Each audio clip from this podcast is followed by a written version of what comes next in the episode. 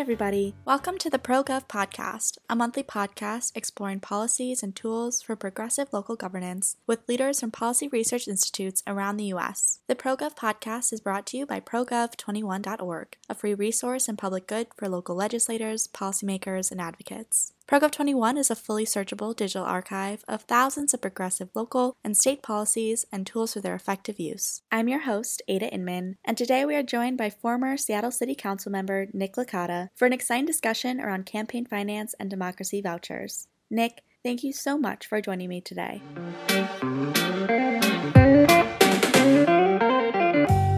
Nick, as a former Seattle City Council member, activist, and author, you have lots of experience working with local progressive policy. Can you tell me a little bit about your career trajectory and how you got to where you are today? Sure. I became politically conscious in college, actually. I didn't even expect to go to college because we didn't have much money and my grades were average, but I did get in. And when I was there, I was so excited and I expected everything to be marvelous. And it turns out that I discovered that there were things going on that surprised me. I mean, like, for instance, the neighborhood I grew up in was somewhat integrated, even though there were boundaries. There were very few Blacks. I mean, 1% out of 10,000 students were Black at a public university. And then a lot of things were going on. The fraternities, you had to have money to join the fraternities, and the fraternities basically were the kids that got to run everything. And I realized that I was living in a system that I didn't have any input over, any control over. And I felt that was like what my parents were like, because neither of them graduated from high school. So I guess my political orientation came from the feeling that I should have some control over my life. And that I brought that with me as I was growing up and becoming an adult. And when I moved to Seattle, I, I became involved in some grassroots activities such as uh, forcing banks to reinvest in neighborhoods where they used to have branch libraries, that type of thing. Uh, got involved in trying to stop nuclear arms testing, which was going on in the country at that time. So these are issues that, in some ways, still are around. And then I decided to run for city council because I was doing all that work all the time. And I thought, well, I wanted to participate in the public decisions that were affecting my life and other people's life. And before I actually ran for the council, because I was involved in those sort of like public controversial issues, along with a handful of other people, led an effort to stop public funding of these very expensive sports stadiums. First the baseball and then the football. And we're talking about hundreds of millions of dollars of public funds going into these developments, which a large portion of the population was very supportive of, of the team, the home team. But it was the owners of the teams that were making all the money. And they had the choice to find funding outside public funds. But they came to the public because that's where the cheaper dollars were. You know, they didn't they free dollars. And when I ran for city council, I ran actually on the belief that governance should be responsible to everyone, not just some people. And even though I was called a radical, I often actually had a lot of support from what we now consider to be conservative, libertarian type people because my message resonated with them, which is that you want a, a, government that's accountable, that spends our money wisely, and it was giving money away to corporations. And a lot of people did not like that. So, strangely enough, I won the election, even though the mayor and all the council members but one supported my opponent, and then major newspapers supported my opponent. And when I got into office, I thought I would only be there for one term and I ended up being there for five terms. But I think one of the reasons I stayed in was because I was always in contact with people. And even when I would choose, like one of the first things I worked on was getting the city to formally condemn at that time was Burma becoming to Myanmar because they were basically torturing innocent people. And that's not what a city council generally does. And so some of the council members, well, close to half, but actually got the resolution passed to condemn it and to say we, we would not do contract work with anyone from that country. So I was always looking at not just what the city politics were, but I was also looking at the broader picture of how other people could be impacted. So that's how I got involved. And that's what I was doing on, on the council. Great. Well, thank you, Nick, for providing that background. And I want to transition more to the topic of this episode, which is sure. campaign finance. Yes. So, to start off, what's wrong with campaign finance in its current state?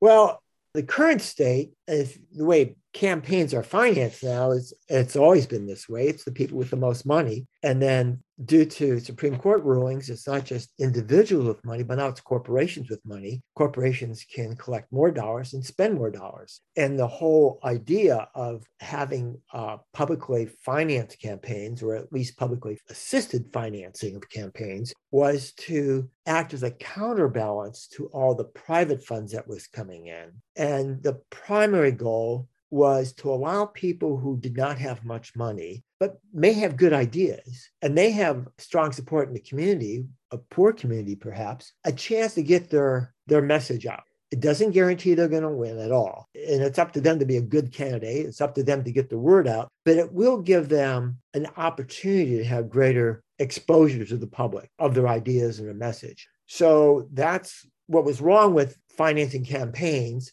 is that it's people with the money make, unfortunately, the greatest influence on who gets elected. And then the reason that I, I supported public assistance financing of campaigns is that it allowed more candidates to participate in and give people more choices.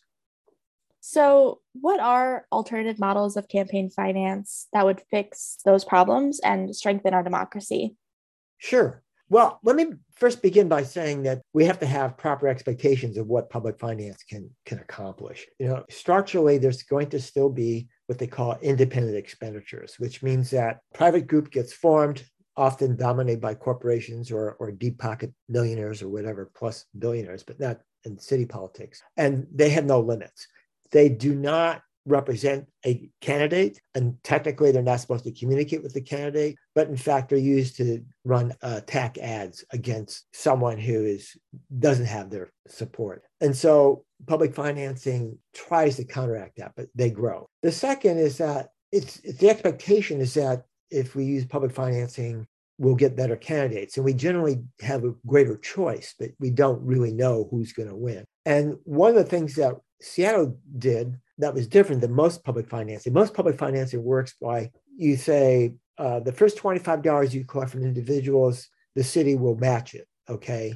Dollar for dollar for the first $25. And then it may also say that if you sign this agreement, you say that you want to participate in public financing, that you will not spend more than a threshold amount. And if you do exceed that threshold, then often the laws will say, then you're allowed to raise more but at least we know that you got started on the right track by being able to raise some money. But the Supreme Court came along and, and has knocked that idea down. They say that you cannot now limit how much someone can spend on a campaign, even if they signed a, a contract or agreed that they were getting public financing. So that is one of the problems now with the current model of public financing that you have to set a limit on someone who's participating. Otherwise, it, it, you're opening the door for more money. And that ruling is dramatically going to affect public financing throughout the country. More lawsuits will be brought up, but there's a path there now for, I would say, crippling good public financing. Now, Seattle came along with this thing about democracy campaign vouchers, which was the first in the country. And a couple other cities now have looked at it. I think Philadelphia is one of them, and a couple others. And the way that works is that it's some of like play money. Each resident in Seattle is entitled to uh, getting four $25 vouchers. Okay. Those vouchers are worth $25. And what they do is they give that voucher to a candidate. This only works for candidates, doesn't work for initiatives or referendums or policy issues that are on the ballot. And you can give it to four different candidates or you can give it all to one candidate. Okay. And if you don't use it, it's not spent. So the idea was that more people would be involved in the campaign process.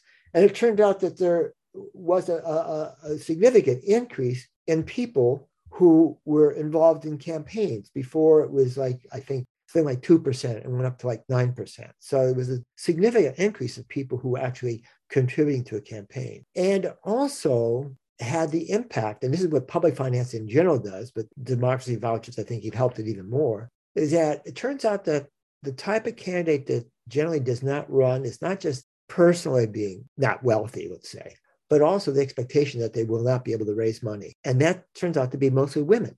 Women, for a long period of time, we're talking about locally uh, and nationally, did not run for office because their network isn't based on uh, well, quite honestly, in that case, it's more women as opposed to men, and therefore most of the men were raising more of the money than the women. So therefore, men had greater advantage of running for office because they could raise more money than women. But with public financing, more women stepped up to run for office, which is an interesting. No one had expected that. So the vouchers then have resulted in more candidates running, without any doubt, more people step forward, and more people getting engaged in the electoral process by making contributions.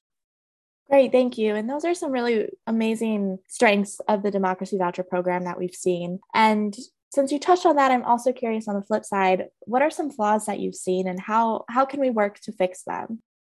Well, the biggest problem, fortunately, is as I mentioned before, is these independent expenditure campaigns, political action committees, is what they're called. And what we've seen is that the dramatic increase in what IE, independent expenditures, in IE spending. In the past, they only accounted for, depending how far back you go, I mean, you go back 30 years, they almost didn't exist locally. And then they started increasing. And then when the Supreme Court decided that corporations were people and they could make contributions, the floodgates got opened. And now in Seattle, and I'm sure it's true in, in other places, the kind of expansion we've seen is you know, close to five, six, seven times the amount of money that has been contributed from IEs. And now it's typical that IEs will, for one particular campaign, any particular campaign, they will be spending more money than the actual candidate will be spending. The candidates out there raising money all the time, but the IEs, because they have deep pockets and often no one knows where the money's coming from, most of the money is coming from,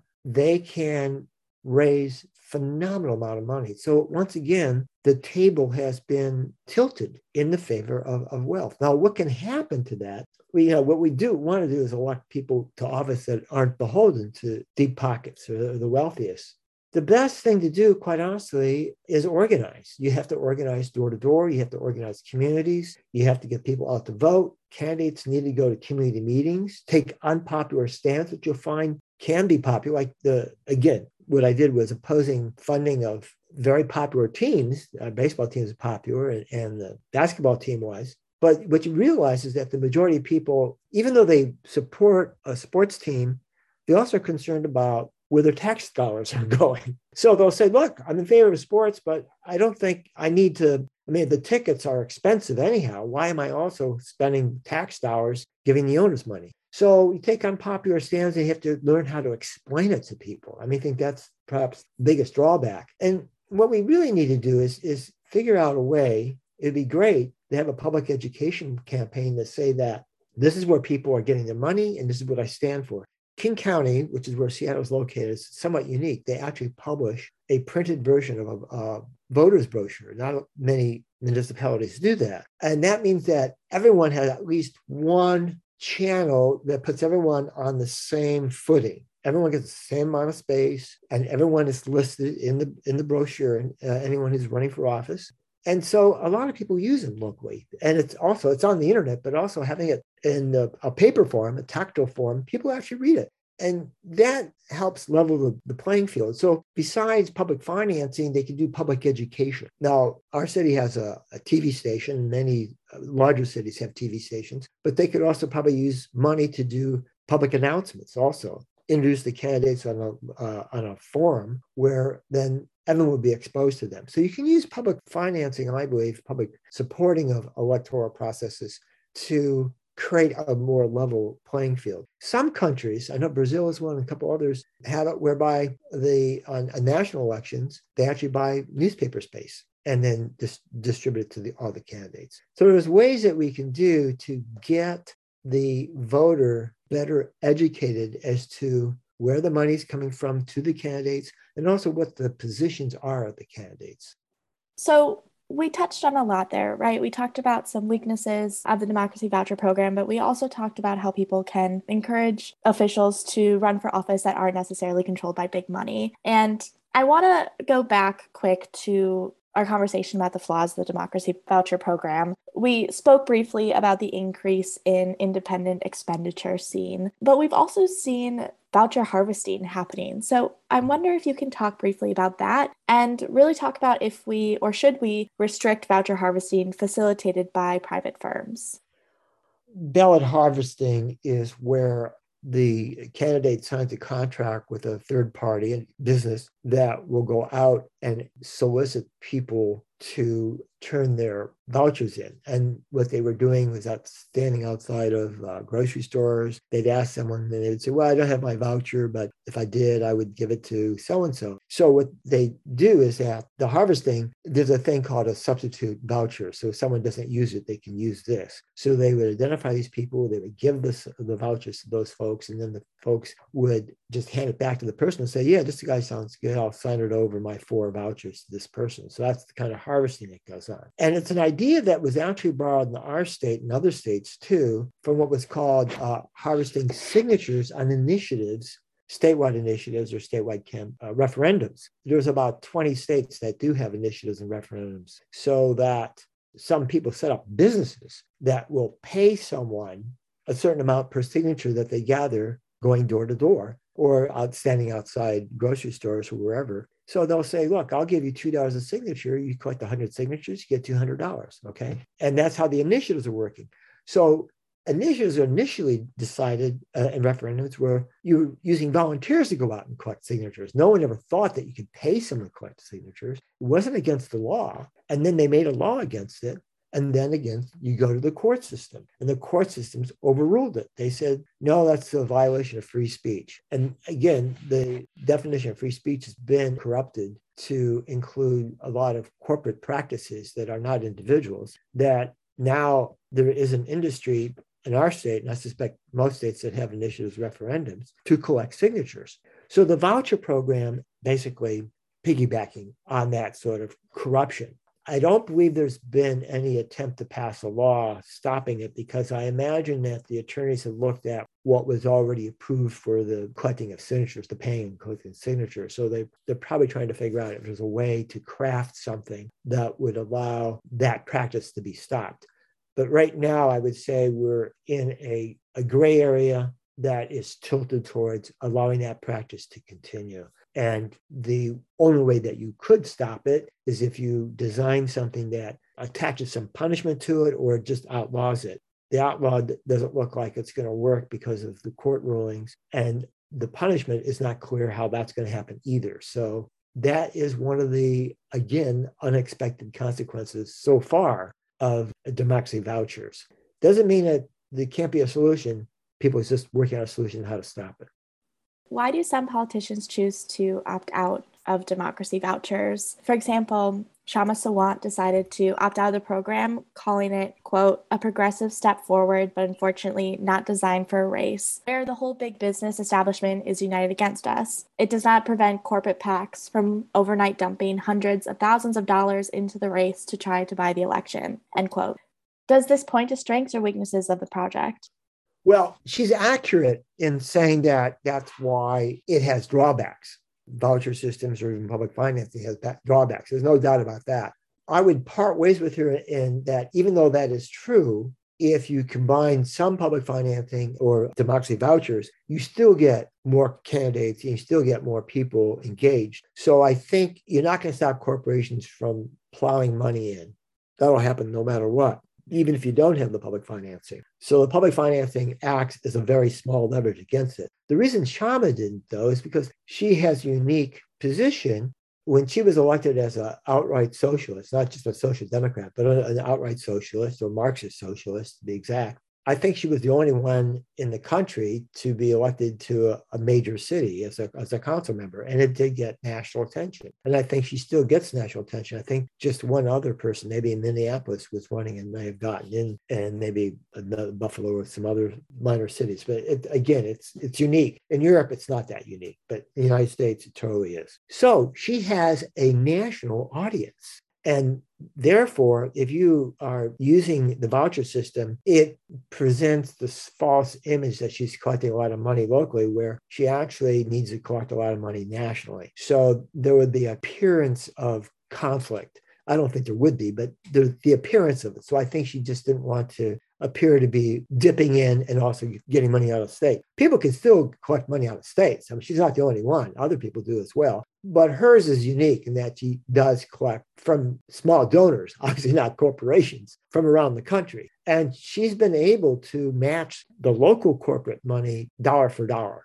basically. So, you know, they attack her strongly. But an interesting thing that doesn't get talked about much is she doesn't use her money like most politicians do, which I didn't. I followed the system before she actually joined the office, which is that, uh, ran for office, was that you work through organizing, getting volunteers. So I always hired people to help organize. And that's what she uses her money for. She hires people to help organize. So she's building an organization as opposed to mailing out flyers, more and more flyers or TV or radio ads, which uh, is not as effective. And also the people that she hired and I used to hire believe in the candidate. So they're they're enthused and they can explain issues. So that's a very powerful tool, which I would hope that more candidates would do. So I know we touched on this briefly before, but besides democracy vouchers, are there any other steps that local governments can take to fight big money in elections? Well, you know, ideally, it would be a system that says that corporate money cannot be spent on campaigns. Again, you end up with the Supreme, a very conservative corporate dominated court, which is setting the, the trend that stops those laws from taking effect. Then you got an approach of trying to use public opinion. And so, going back to what I said earlier, you can use public agencies, city government, county government, state, to try to level the playing field by getting out to the general public just solid information about what the candidates are running as opposed to getting into a culture war uh, and name calling. And I think in that capacity is something that has not been pursued strong enough by most local governments. So it won't get big money out of politics, short of overturning court rulings and in passing laws that would stand up in the courts, which is, again, still a path that could happen. But the other path is to, rather than deny corporate funding, is to stymie it by allowing, I would say, a level headed, a, a fair distribution of what campaigns are about. And what you're doing there, there then is you're asking people to look at a source of information that they can trust as being fair. And I think that would have, at this point in time, our best chance of getting better candidates elected. Thank you. My last question for you What coalitions and alliances do we need to recruit to make this outsider model of politics sustainable for elected officials, activists who want to support them, and their communities? The, the simple answer is grassroots organizations. And that, that means, and there are many out there, there are many grassroots organizations that are nonprofit, so they feel that they can't get involved in campaigns, but as individuals, they can. And so, what can happen is, I believe, is, uh, and it's up to candidates and, of course, uh, political parties to spend time organizing, working with organizers from various groups. And I say nonprofits because generally those are the groups that are not dominated by, by corporate entities. And when you work with them, the key is once you get into office is to continue working with them. And that's the strength of of having i think a progressive candidate in office because then they really have a gra- strong grassroots organization of multiple organizations that are working with each other. It's you don't this is a mistake that i think voters make too. They think if you elect someone who's well-meaning who's got good ideas who has great principles into office the you won the battle. No